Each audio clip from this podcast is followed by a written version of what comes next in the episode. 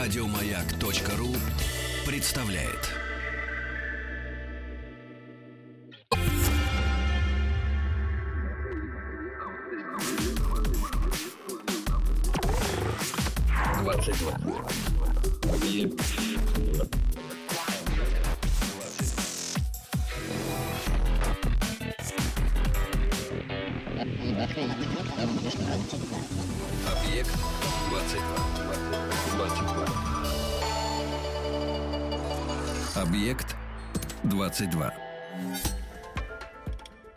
Это «Объект-22» и научные бои.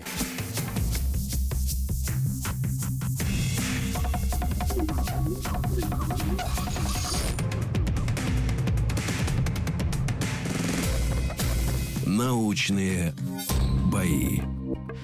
Научные бои, состязания молодых ученых. Э, У нас третий сезон в эфире. Евгений Стаховский. Это наш совместный проект радиостанции «Маяк» и Политехнического музея. Первые бои прошли летом 2013 года.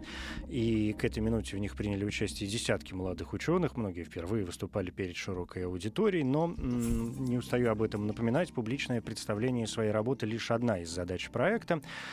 А После двух эфирных э, сезонов, напомню, мы решили замахнуться на звание абсолютного победителя научных боев и последовательно, в общем, уже дошли до финала. Точнее говоря, до полуфиналов. Или, если хотите, до трети финалов. У нас остались три пары, а, из которых мы выберем трех финалистов. И уже в финале через э, две, получается, недели а, эти три человека здесь в эфире как-то вот сойдутся в финальной, что называется, схватке.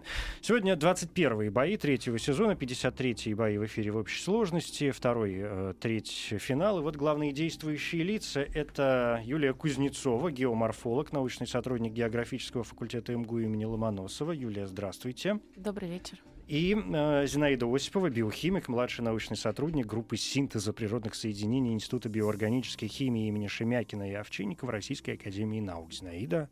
Добрый вечер. Да, здравствуйте тоже. Коротко о правилах, наверное, на всякий случай, хотя, мне кажется, они всем уже хорошо известны. Каждому дается 10 минут для рассказа о своих исследованиях. Из них первые 5 минут такого чистого сольного времени. На второй пятиминутке я подключаюсь со своими вопросами. В конце каждого выступления оппонент тоже будет иметь возможность задать коллеге какой-либо вопрос. А чтобы выявить победителя у нас открыто голосование. Это официальная группа ВКонтакте радиостанции «Маяк». Заходите, присоединяйтесь. Там уже все на главной странице есть. И э, СМС-портал. Сейчас скажу об этом чуть подробнее. Сразу после того, как мы выясним, кто сегодня выступает первым, а кто вторым. Для этого мы традиционно используем генератор случайных чисел. И каждую из вас попрошу назвать любое число от единицы до ста. Кто будет ближе к выпавшему, тот и будет первым. Ну, давайте. 50. 32. Хм. Выпало число 63. Это значит, что вы, Юлия, сегодня будете открывать э, второй полуфинал, второй третий финал. Вы, Зинаида, соответственно, будете продолжать все это дело. А, Это очень важно для вот эта очередность для смс-голосования. Короткий номер 5533 к вашим услугам. А, Если вы решите отдать свой голос за Юлию, она выступает первой, соответственно, присылайте на этот кор- короткий номер 5533 Простое сообщение М1, одна буква, одна цифра. Если Зинаида Осипова покажется вам более убедительной сегодня, то присылайте на этот же номер 5533, символ М2. Тоже одна буква, одна цифра. Ну и голосование в официальной группе ВКонтакте, об этом я уже сказал. Осталось объявить, наверное, тему но э, те, кто слышал наш первый третий финал, мне кажется, уже в курсе того, что происходит здесь в, в этих наших третьих финалах. Вообще мы не, не даем темы как таковой. То есть тема, она, в общем, достаточно свободная. Знаете, как, как в школе. Такое сочинение не на заданную тему, а на свободную. То есть каждому из вас дана полная свобода для рассказа о том, чем вы занимаетесь, о своей науке, наверное, в первую очередь, да, о том, что такое геоморфология, о том, что такое биохимия во, вс- во всем э, разнообразии этих наук. Будете вы рассказывать что-то, о чем вы уже рассказывали на каких-то этапах, или расскажете что-то новое, ну, то есть абсолютно ваше право. То есть все, что хотите. Вообще все, что хотите. А мы, соответственно, уже сделаем под занавес какие-нибудь выводы и проголосуем за того, кто нам сегодня э, понравится больше. Надеюсь, с этим все понятно. Да? Ну, если ко мне вопросов нету никаких, то я предлагаю начинать. Что тянуть-то, да? Вы готовы, Юлия? Спрошу я вас, потому что вы первая. Да. Научные бои. Ваши 10 минут, пожалуйста. Добрый вечер еще раз всем. А, у нас такая сегодня большая задача, на самом деле, хотя вроде бы она очень свободная, но за пять минут первых успеть рассказать все о науке целой. И я расскажу такие общие вещи о геоморфологии, науке о рельефе, о неровностях земной поверхности. И чем вообще геоморфологи занимаются в целом. Первый вопрос, который здесь возникает, зачем нам вообще рельеф изучать? Ну, вроде бы горы, равнины, все и так понятно. А, но в каждой форме рельефа, в каждой неровности разного масштаба э, зашифрованы внутри огромное количество данных, информации о том, как эта форма появилась вообще, в каких условиях она образовалась, какие процессы ее создали и какие могут дальше здесь происходить. И есть э, совсем очевидные примеры, где каждый может выступать геоморфологом, там, скажем, по форме вулкана, каждый догадается, по форме горы, да, вулканической такой своеобразный, каждый догадается, что это вулкан, и здесь могут происходить извержения. А есть вещи не такие очевидные. Наверное, кто-то слышал про карстовые процессы. Это процессы, связанные с растворением горных пород определенных. Вот есть известняки, гипс, какие-то еще соли. А, они залегают пластами там где-то глубоко, часто под землей, по трещинам туда проникает вода, она их растворяет, образуются какие-то под поверхностью каналы, полости, пещеры. Потом верхняя часть грунта может просесть, провалиться туда, и на поверхности образуются такие своеобразные воронки, карстовые провалы. И вот если человек не знает о таких процессах, он может, в общем, просто увидеть дырку на поверхности, отойти недалеко, построить дом или дорогу проложить, и потом от этого сильно будет страдать, потому что такие дома часто проседают, на них образуются трещины, куски дорог могут проваливаться. А геоморфолог просто даже по формам определит, что здесь есть эти процессы. Причем часто породы такие, а, они морского происхождения, соответственно, большие площади покрывают, и процессы могут происходить на большой площади. Плюс в формах рельефа зашифровано огромное количество информации о прошлых геологических эпохах, таких глобальных изменениях, о климате. А, наверное, все смотрели мультики «Ледниковый период». Так вот, в Москве ледник был, и не раз. И причем очень мощный. Некоторые ученые говорят, что до километра могла мощность доходить. То есть представьте 3-4 здания главных МГУ поставить друг на дружку. Вот такой мощный ледник. Естественно, когда он таял, по сути, из него насыпалась нам новая поверхность, новый абсолютно рельеф, на котором мы живем до сих пор. Все, наверное, представляют долину Москвы реки, а вот вокруг все, что повыше, это ледниковая равнина, у нее свои особенности, свои грунты, свои процессы, какие-то ледниковые холмы, западинки, это все нужно знать. Плюс а, сейчас очень популярно говорить про климатические изменения, например. Но главная проблема в таких разговорах в том, что мы не знаем, какого масштаба эти изменения. А они закончатся через 50 лет или это начало каких-то глобальных, больших, длительных эпох новых. И для того, чтобы делать прогнозы, нам нужно знать, как климат менялся в прошлом и вообще природа на Земле как менялась. И много информации об этом зашифровано как раз в рельефе. Ну и, конечно, геоморфологи изучают опасные процессы, современные процессы. Это и оползни, сели, и обвалы. И я не раз на научных боях рассказывала про речные долины. Геоморфолог умеет по характеру долины речной определить, а, какая территория будет затапливаться. А, вот один пример еще такой самый, наверное, распространенный на Земле процесс геоморфологической эрозии. Это механическое разрушение поверхности, разрушение грунтов текущей водой. Но если где-то э, размывается, то где-то это будет накапливаться. И часто накапливаются опасные грунты. Вот, э, например, после Чернобыльской аварии огромное количество осталось э, пятен радиоактивных, да, они все, карты существуют, атлас чернобыльского загрязнения, но в таких пятнах возможно вторичное накопление, где уже будут серьезные фоны, которые не характерны для пятна в целом, и об этом тоже нам говорят геоморфологи. А, так что огромное количество процессов и в прошлом, которые происходили, и того, что сейчас происходит. Все это очень связано, и хороший геоморфолог, естественно, работает на стыке с большим количеством других наук. Нужно понимать и метеорологию, и гидрологию, и геологию, естественно, и тогда большое количество задач мы можем решать. Мы учимся решать новые задачи, прогнозировать опасные вещи.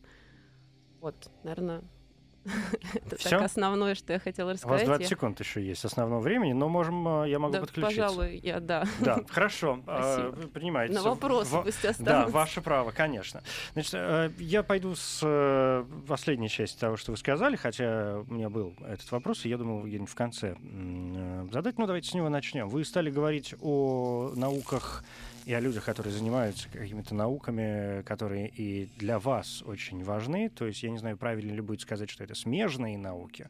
Наверное, неправильно. В общем, науки, с которыми вы так или иначе э, взаимодействуете, да, и вы перечислили, что там было, метеорология, Метеорология, геология, геология, и так далее. да, ну, в общем, все на свете, э, кроме, собственно, биологии. Не, биология тоже вообще, конечно. Но ам, это не, не совсем моя область, да, но есть вообще биогенный рельеф. Его большое количество людей по всему миру изучают. Э, Начиная, вот, кстати, мы говорили про карстующиеся породы, те, которые могут размываться, да, накопление известняков связано вообще с биологическими процессами, да, они там в теплых морях накапливаются, и это, в общем, вот, пожалуйста, стык с биологией. Плюс все эти коралловые рифы современные, это тоже биогенный рельеф. Огромное количество каких-то более мелких форм, но на больших площадях, которые могут быть распространены. Я в этом Что? смысле э, вот что еще имею в виду, что м, изучая такие процессы, и когда вы рассказывали о леднике, например, да, который был в Москве, в том числе и понятно, что на больших площадях и других территориях, здесь ведь э, встает вопрос еще и экологии, да, как, Мгм. как таковой. Мне в этом смысле м, интересно, насколько геоморфология затрагивает именно экологические вопросы.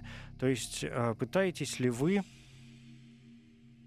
вычислить, я не знаю, выяснить как-то, сформулировать э, процессы, которые могут угрожать экологическому процессу.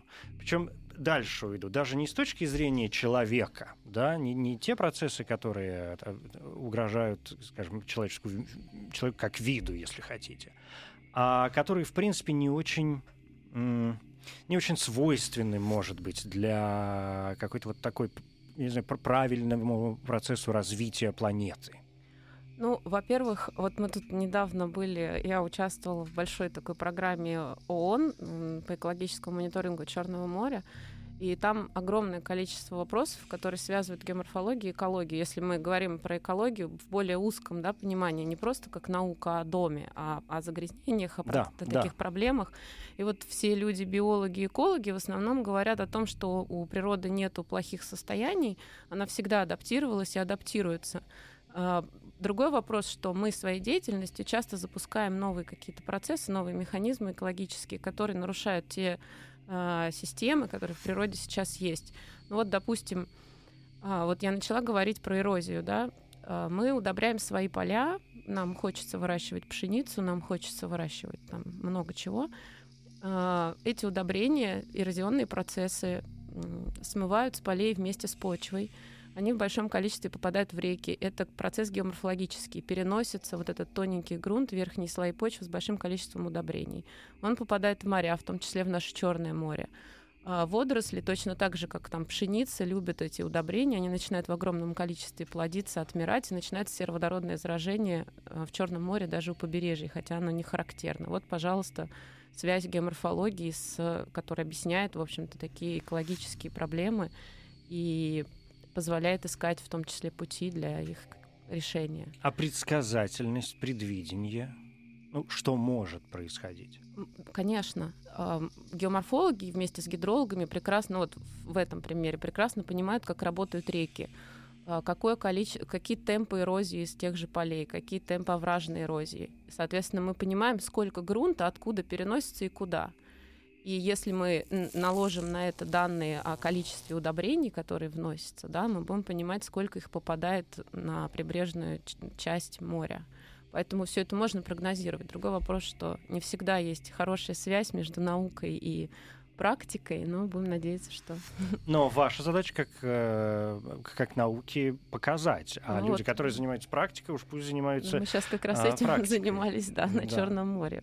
Смотрите здесь, что тогда в таком случае еще интересно. Насколько могут быть велики ошибки или наоборот, может быть, сейчас э, в принципе по этому поводу уже разночтений быть не может по, по разделению искусственных объектов от естественных э, объектов. То есть, грубо говоря, вы э, обнаруживаете... Ну, то есть я понимаю, что, мне кажется, Земля сейчас вся просвечена уже. Или не вся?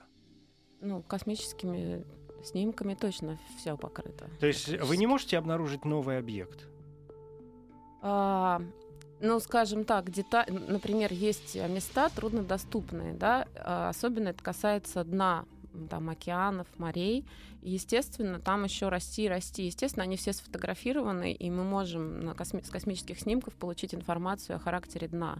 Но там детальность этой информации, какие-то отдельные мелкие формы, отдельные мелкие разломы, их можно, да их до сих пор находят. Мгм. Вот на суше это гораздо сложнее, понятно, новое что-то найти, потому что вроде бы все уже излазили, исходили, снимали. Я понял, то есть глупо вам, э, получается, глупо задавать вопрос о том, э, Нет, с это- какой легкостью вы отличаете, не знаю, искусственный овраг от э, э, естественного. Ну, это, это огромное количество работ есть по техногенным формам, антропогенным формам, которые человек создал, э, измененным, природным. Поэтому здесь все это есть, То конечно. есть, в общем, все это- понятно.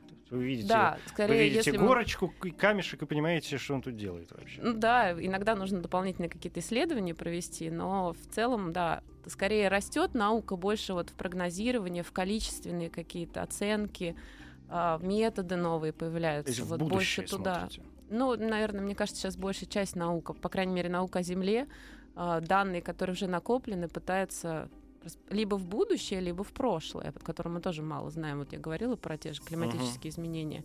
И пока еще там много чего неизвестно. Да, понятно. Спасибо большое. У нас закончились 10 минут. Юлия Кузнецова, геоморфолог. Первое выступление в сегодняшних научных боях. Зинаида, ваш вопрос, коллеги. Я немножко в ступоре, эта тема от меня настолько далека, но я хотела... Разве это не прекрасно? Да, это прекрасно. Я хотела задать такой глупый вопрос. Нам пока ледник не грозит.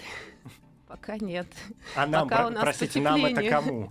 Ну, нам это нам, в нашем понимании э, длительности жизни. Нет, нет, не грозит. Не Наоборот, во всех горах сейчас и в покровное оледенение есть вообще только на Антаркти... в Антарктиде, Гренландии. И в горах, соответственно, горные ледники, они все, наоборот, уменьшаются площадь. И вот это грозит. нам это грозит на самом деле затопление. опасно, да. Нам грозит Но затопление. опять же, мы не знаем масштабы бедствия, мы не знаем, насколько это все далеко продлится по времени и по масштабам. Некоторые люди в засушливых районах скажут наоборот спасибо. Понимаете, проблема с климатом вообще э, в том, что люди с помощью приборов стали изучать погоду, климат только последние там пару сотен лет, а то и меньше. А все остальное это вот эта сравнительная география, сравнивать э, любые объекты, в том числе рельеф с прошлыми какими-то его состояниями. И здесь нужной нам точности пока не хватает, поэтому над этим очень много работы. Если вы посмотрите на научные труды, э, по прогнозированию климатических изменений, они всегда просчитывают большое количество сценариев, и пока непонятно, какой из них сработает. Да, понятно. Спасибо большое. Геоморфолог Юлия Кузнецова. Первое выступление в, во втором нашем третьем финале. Сейчас передохнем немножко. И Зинаида Осипова. Объект 22.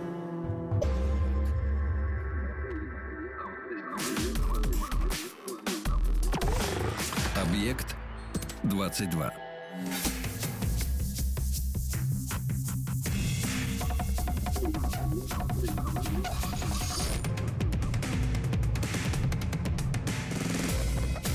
Научные бои.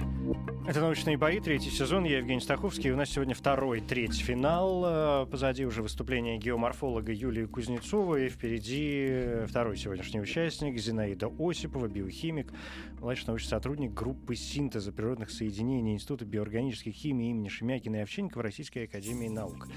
Зинаида. Я готова. Прекрасно. Научные бои. Ваши 10 минут, пожалуйста. Я хотела бы уточнить, что я все-таки не биохимик, а более точная формулировка будет «я занимаюсь биоорганической химией». Ну что это такое? Биоорганическая химия — это наука, которая исследует молекулы, субстраты в живых организмах, то есть в природных объектах. И она изучает их структуру, изучает их функции, изучает то, как они превращаются в другие молекулы, собственно говоря, изучает химические реакции. Поэтому я работаю в Институте биоорганической химии. Ну, из того, что я говорю, э, понятно, что эта наука очень большая, очень обширная, потому что природных объектов очень много, молекул, которых в них содержится разнообразие еще больше. Вот. И поэтому я работаю в группе, которая занимается только малой э, областью этой науки, а конкретно мы изучаем явление, которое называется биолюминесценция. Э, что такое биолюминесценция? Э, это свечение живых организмов. Э, и э, Наверняка многие из вас знают, что есть светлячки. Это маленькие живые организмы, которые светятся, насекомые. Но э, на самом деле в России еще встречаются светящиеся грибы. А пятое, можно ночью в лесу видеть, как светятся пни. Да? То есть это грибница. И э, вообще э, существуют э, тысячи, сотни тысяч светящихся видов. Проблема, почему мы о них не знаем, заключается в том, что они в основном обитают в морях. Вот. А поскольку человек обитает в основном на суше, да, то он и с этими видами не встречается. И э, эти э, как раз виды мы изучаем. И, например, в российском Белом море э, наход... э, встречаются многосчинковые черви хроматоя, маленькие такие длинные червяки, которые плавают в воде и светятся, когда на них нападает, например, краб, э, убегая от него. А вот в августе, например, я ездила на Байкал для того, чтобы там на турбазе на обычных грядках, на которых посажен картофель, э, копать светящихся червячков, которые называются хинлеи. Вот, так что если вы живете на Байкале и у вас есть грядки, то можете ночью вылезти в огород, обязательно выключите свет и начните копать. Сильно стараться не надо, они прямо на, под поверхностью находятся. Вот. А зачем мы изучаем все эти светящиеся виды? Дело в том, что мы, э, нам интересно определить э, природу этого явления. Вообще мы знаем, что то в них светится не фосфор, в них не светодиодные лампочки светятся, в них происходит химическая реакция. И как раз свет — это результат этой химической реакции. И в этой химической реакции есть три участника. Один из них называется в общем случае люциферин, другой называется люцифераза, и третий участник это кислород. Ну вот если кислород, он есть как бы везде, да, а, то люциферин и люцифераза, они есть только в светящихся организмах, поэтому они и светятся. И вот эти структуры этих веществ, они везде очень разные. Всего существует примерно 30 различных вариантов, и э, на сегодняшний день установлено всего лишь 9 структур, и две из них благодаря нашей лаборатории. А, э, Зачем нам нужно изучать их строение? Потому что мы, если мы знаем, как они устроены, мы можем получить их, в принципе, в любых количествах. Ну, методами, стандартными методами химического синтеза. Вот. И тогда уже мы можем их использовать э, так, как мы хотим. Добывать э, люциферин и люциферазы, эти светящиеся э, молекулы, из живых объектов, это невыгодно, потому что их там очень мало, ну и вообще жалко в жертву приносить живых существ. Вот. А синтезировать их в любых количествах это достаточно, ну, на данный момент не э, тривиальная задача. И э, настолько это важно, а для чего это нужно, я расскажу чуть попозже, э, что оборот биолюминесцентных технологий на данный момент, годовой оборот, это где-то несколько, ну, там, пару миллиардов долларов. Вот так вот. Э, это большой бизнес. Э, почему это важно?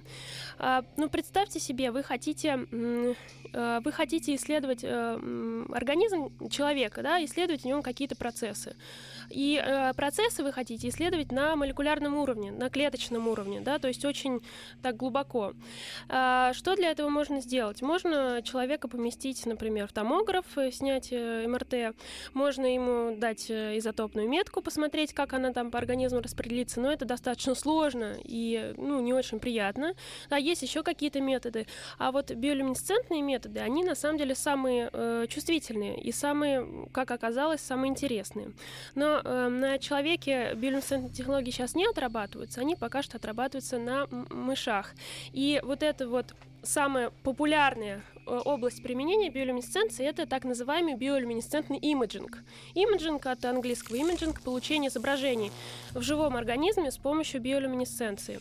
А вот представьте, вы хотите изучить, э, как развивается э, инфекционное заболевание. Ну, пусть это будет бактериальное заболевание, пусть это будет инфекция там, легочных дыхательных путей. Ангина, короче, да. Ну, например. Я вмешиваюсь, пять минут прошли, поэтому будем, Да. будем считать, что это я задал этот вопрос. Да, Да. и э, это все очень просто. Вы э, берете эти бактерии, делаете их биолюминесцентными, э, заражаете ими мышь, и дальше с помощью специальной камеры смотрите, как э, эта инфекция э, распространяется по организму мыши. И вам не надо мышку резать, вам не надо э, там что-то такое специальное придумывать. Вы это видите, все прекрасно на камере. Вы видите вплоть до 10 отдельных э, клеток. Ну, то есть это, это очень мало, очень чувствительный метод, и это очень просто. Э, И таких методов куча. Можно, э, я могу продолжить, да, где это еще применяется. Можно индивидуально подбирать э, препараты э, на- для каждого человека про- против опухоли, да, он- онкологические препараты, химиотерапию. Можно очень э, чувствительным образом, ну, чувствительным методом, да, исследовать э, наличие каких-то инфекций, маркеров каких-то заболеваний, там, по анализам крови и другим анализам, тоже у человека. Вот, можно там в сочности до 10 бактериальных клеток находить загрязнения на поверхности в клинике, ну и так далее, так далее, так далее. Да, это очень интересно. есть, э, Я понял. Вернемся к человеку. Я вот не, не хочу, э, с вашего позволения, от этого далеко уходить. А вы говорите, что ну, исследования ведут сейчас на животных, такие мягкие исследования, да?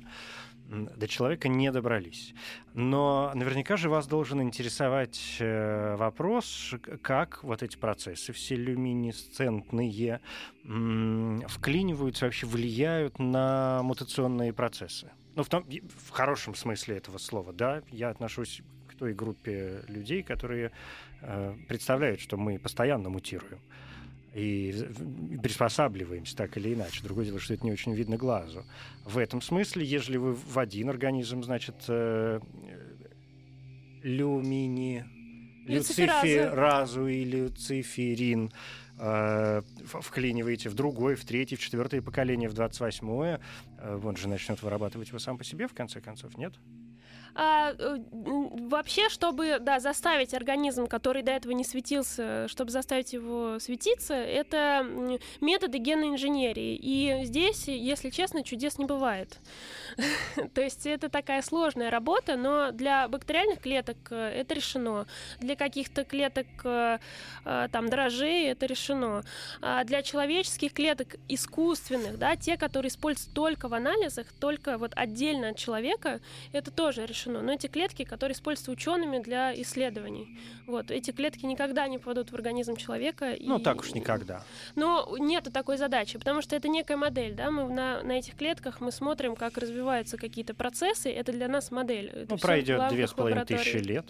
Да, и сейчас как бы с человеком э, никто не работает, но, э, ну, потому что генетические эксперименты на человеке, они запрещены, но, в Но принципе, э, вот если пофантазировать, как вы оцениваете подобную вероятность?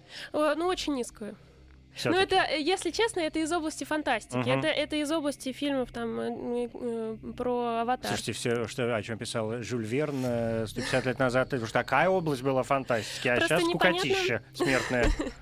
Просто э, непонятно, за- зачем это нужно. Зачем нужно делать так, чтобы человек весь светился? Ну, ради развлечения только если. Ну, мало ли. Мы же не знаем, в какую сторону мы шагнем, Сейчас, какой мне момент. кажется, есть да. более серьезные вопросы, Сейчас которые может. Ладно, бог с ним, пойдемте дальше. этого. Смотрите, э, что еще интересно. Вы начали с э, светлячков, ну, то есть с насекомого, с жучка, которого, свечение которого мы можем видеть невооруженным взглядом. Да? Вы сказали, мы все можем, знаем и так далее. Но глаз, как прибор, это одно, а что-то другое, как прибор, это что-то другое. И не все ведь э, светящиеся организмы доступны человеческому глазу для восприятия. Что-то же вы изучаете, не подозревая, что оно светится, а потом бац, а оно светится. На самом деле, э, в принципе, э, при, про светящийся организм могу сказать, что все их можно увидеть э, человеку, как они светятся. Задача сделать так, чтобы глаз адаптировался. Э, вот те же самые червяки, которых я собирала на Байкале, чтобы это делать, мне приходилось дождаться, когда все лягут спать, когда свет выключат везде, и на улице, и в комнатах, и тогда я могла идти в эти грядки и уже выключала сама фонарь, сидела там минут пять и начинала копать и видела, как они светятся очень ярко. Очень ярко. И даже лунный свет не мешает, э, и ну, лунный Понятно, свет не да. мешает, и как бы все видно прекрасно. То же самое касается организмов, которые живут в воде. В принципе, это все достаточно легко можно видеть. Проблема это то, что ну, современные а, приборы для освещения, они ну, настолько хороши, чтобы освещать, собственно говоря, э, что глаз, он от Ну понятно, то есть это уже он... физические вопросы, да. вопросы света, да, светопреломления и так здесь далее. Здесь буквально три минуты, и все угу. будет видно. Да, все понятно. У нас истекли 10 минут, хотя у меня остались еще вопросы. А, ну, бог знает, может, вы окажетесь в финале, и у меня будет возможность их задать. А, Юлия, возвращаемся к вам. Ваш вопрос, коллеги. А, я вот подумала, раз э, сейчас уже ведутся работы по использованию вот этих э, биолюминесцентных организмов, механизмов, для наблюдения за некоторыми болезнями. А получилось ли вот за последнее время а, какие-то открытия в области протекания болезней с помощью этого метода сделать? Ну там, не знаю, как развивается тот же рак, вот какой-то прорыв или что-то маленькое даже, но новое. Да, вы знаете, на самом деле, если вот залезть там в базу данных публикаций э, и набрать там слово биолюминесценция ключевое и в сочетании с ним рак, то на эту тему выходит, я думаю, что каждый месяц десятки статей.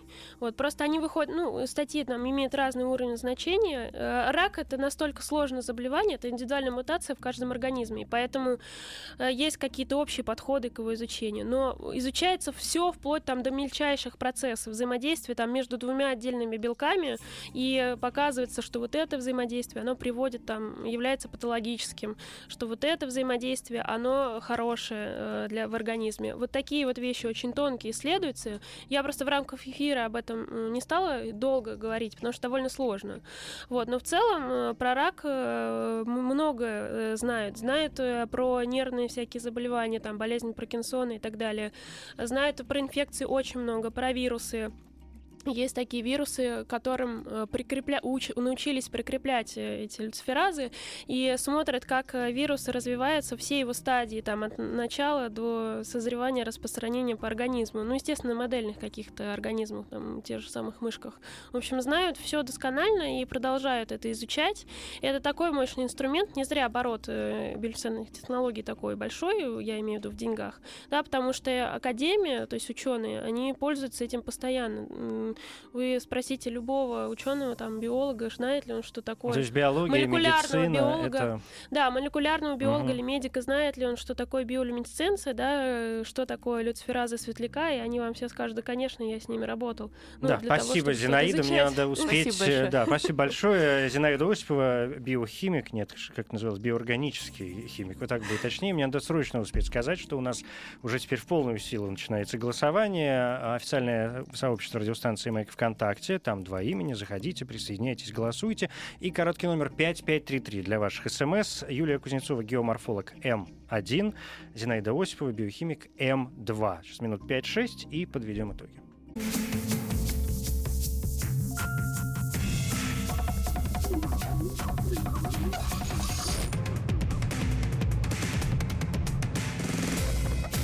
Научные бои. Чистая правда, это научные бои, третий сезон, 21 бои третьего сезона. И сегодня у нас второй, третий финал, будет еще и третий через неделю, а потом, собственно, финал, где соберутся три э, финалиста, три человека, которые наберут больше всего э, голосов и окажутся в финале. Сегодня соревновались Юлия Кузнецова, геоморфолог, научный сотрудник географического факультета МГУ Ломоносова, и Зинаида Осипова, младший научный сотрудник группы синтеза природных соединений Института биоорганической химии имени Шемякина и Овчинникова РАН. Я уже как-то опасаюсь вас биохимиком э, называть. Ну, так прям не биохимик я, да и все. Ну ладно, мне это не жалко. А, продолжается голосование, хотя, в общем, наверное, в этот момент, я думаю, самое время сказать мне это ужасное слово «стоп». И это значит, что те цифры, которые я вижу сейчас и на нашем СМС-портале, и в официальном сообществе радиостанции «Маяк ВКонтакте» мы будем считать окончательным. Опять же, я сказал слово «соревновались», оно с точки зрения наших финальных боев тоже не совсем правильное. Те, кто слышал первый, третий финал, уже, конечно, в курсе событий. А те, кто не слышал, узнают об этом сейчас, ну и, надеюсь, обрадуются. Мы решили в финальных играх не выбирать победителя по итогам каждого боя. А решили после всех трех этих полуфинальных игр выбрать в итоге троих человек, которые наберут наибольшее число голосов вообще. Они выйдут э, в финал. Нам эта система долго спорили, нам эта система показалась наиболее адекватной. Так что э, я желаю вам успехов. Спасибо большое. Мне кажется, да мне не кажется, я всегда знаю, что вы молодцы. Главное, чтобы слушатели наши в этом не сомневались. Юлия Кузнецова, Зинаида Осипова, спасибо. Вам спасибо. спасибо.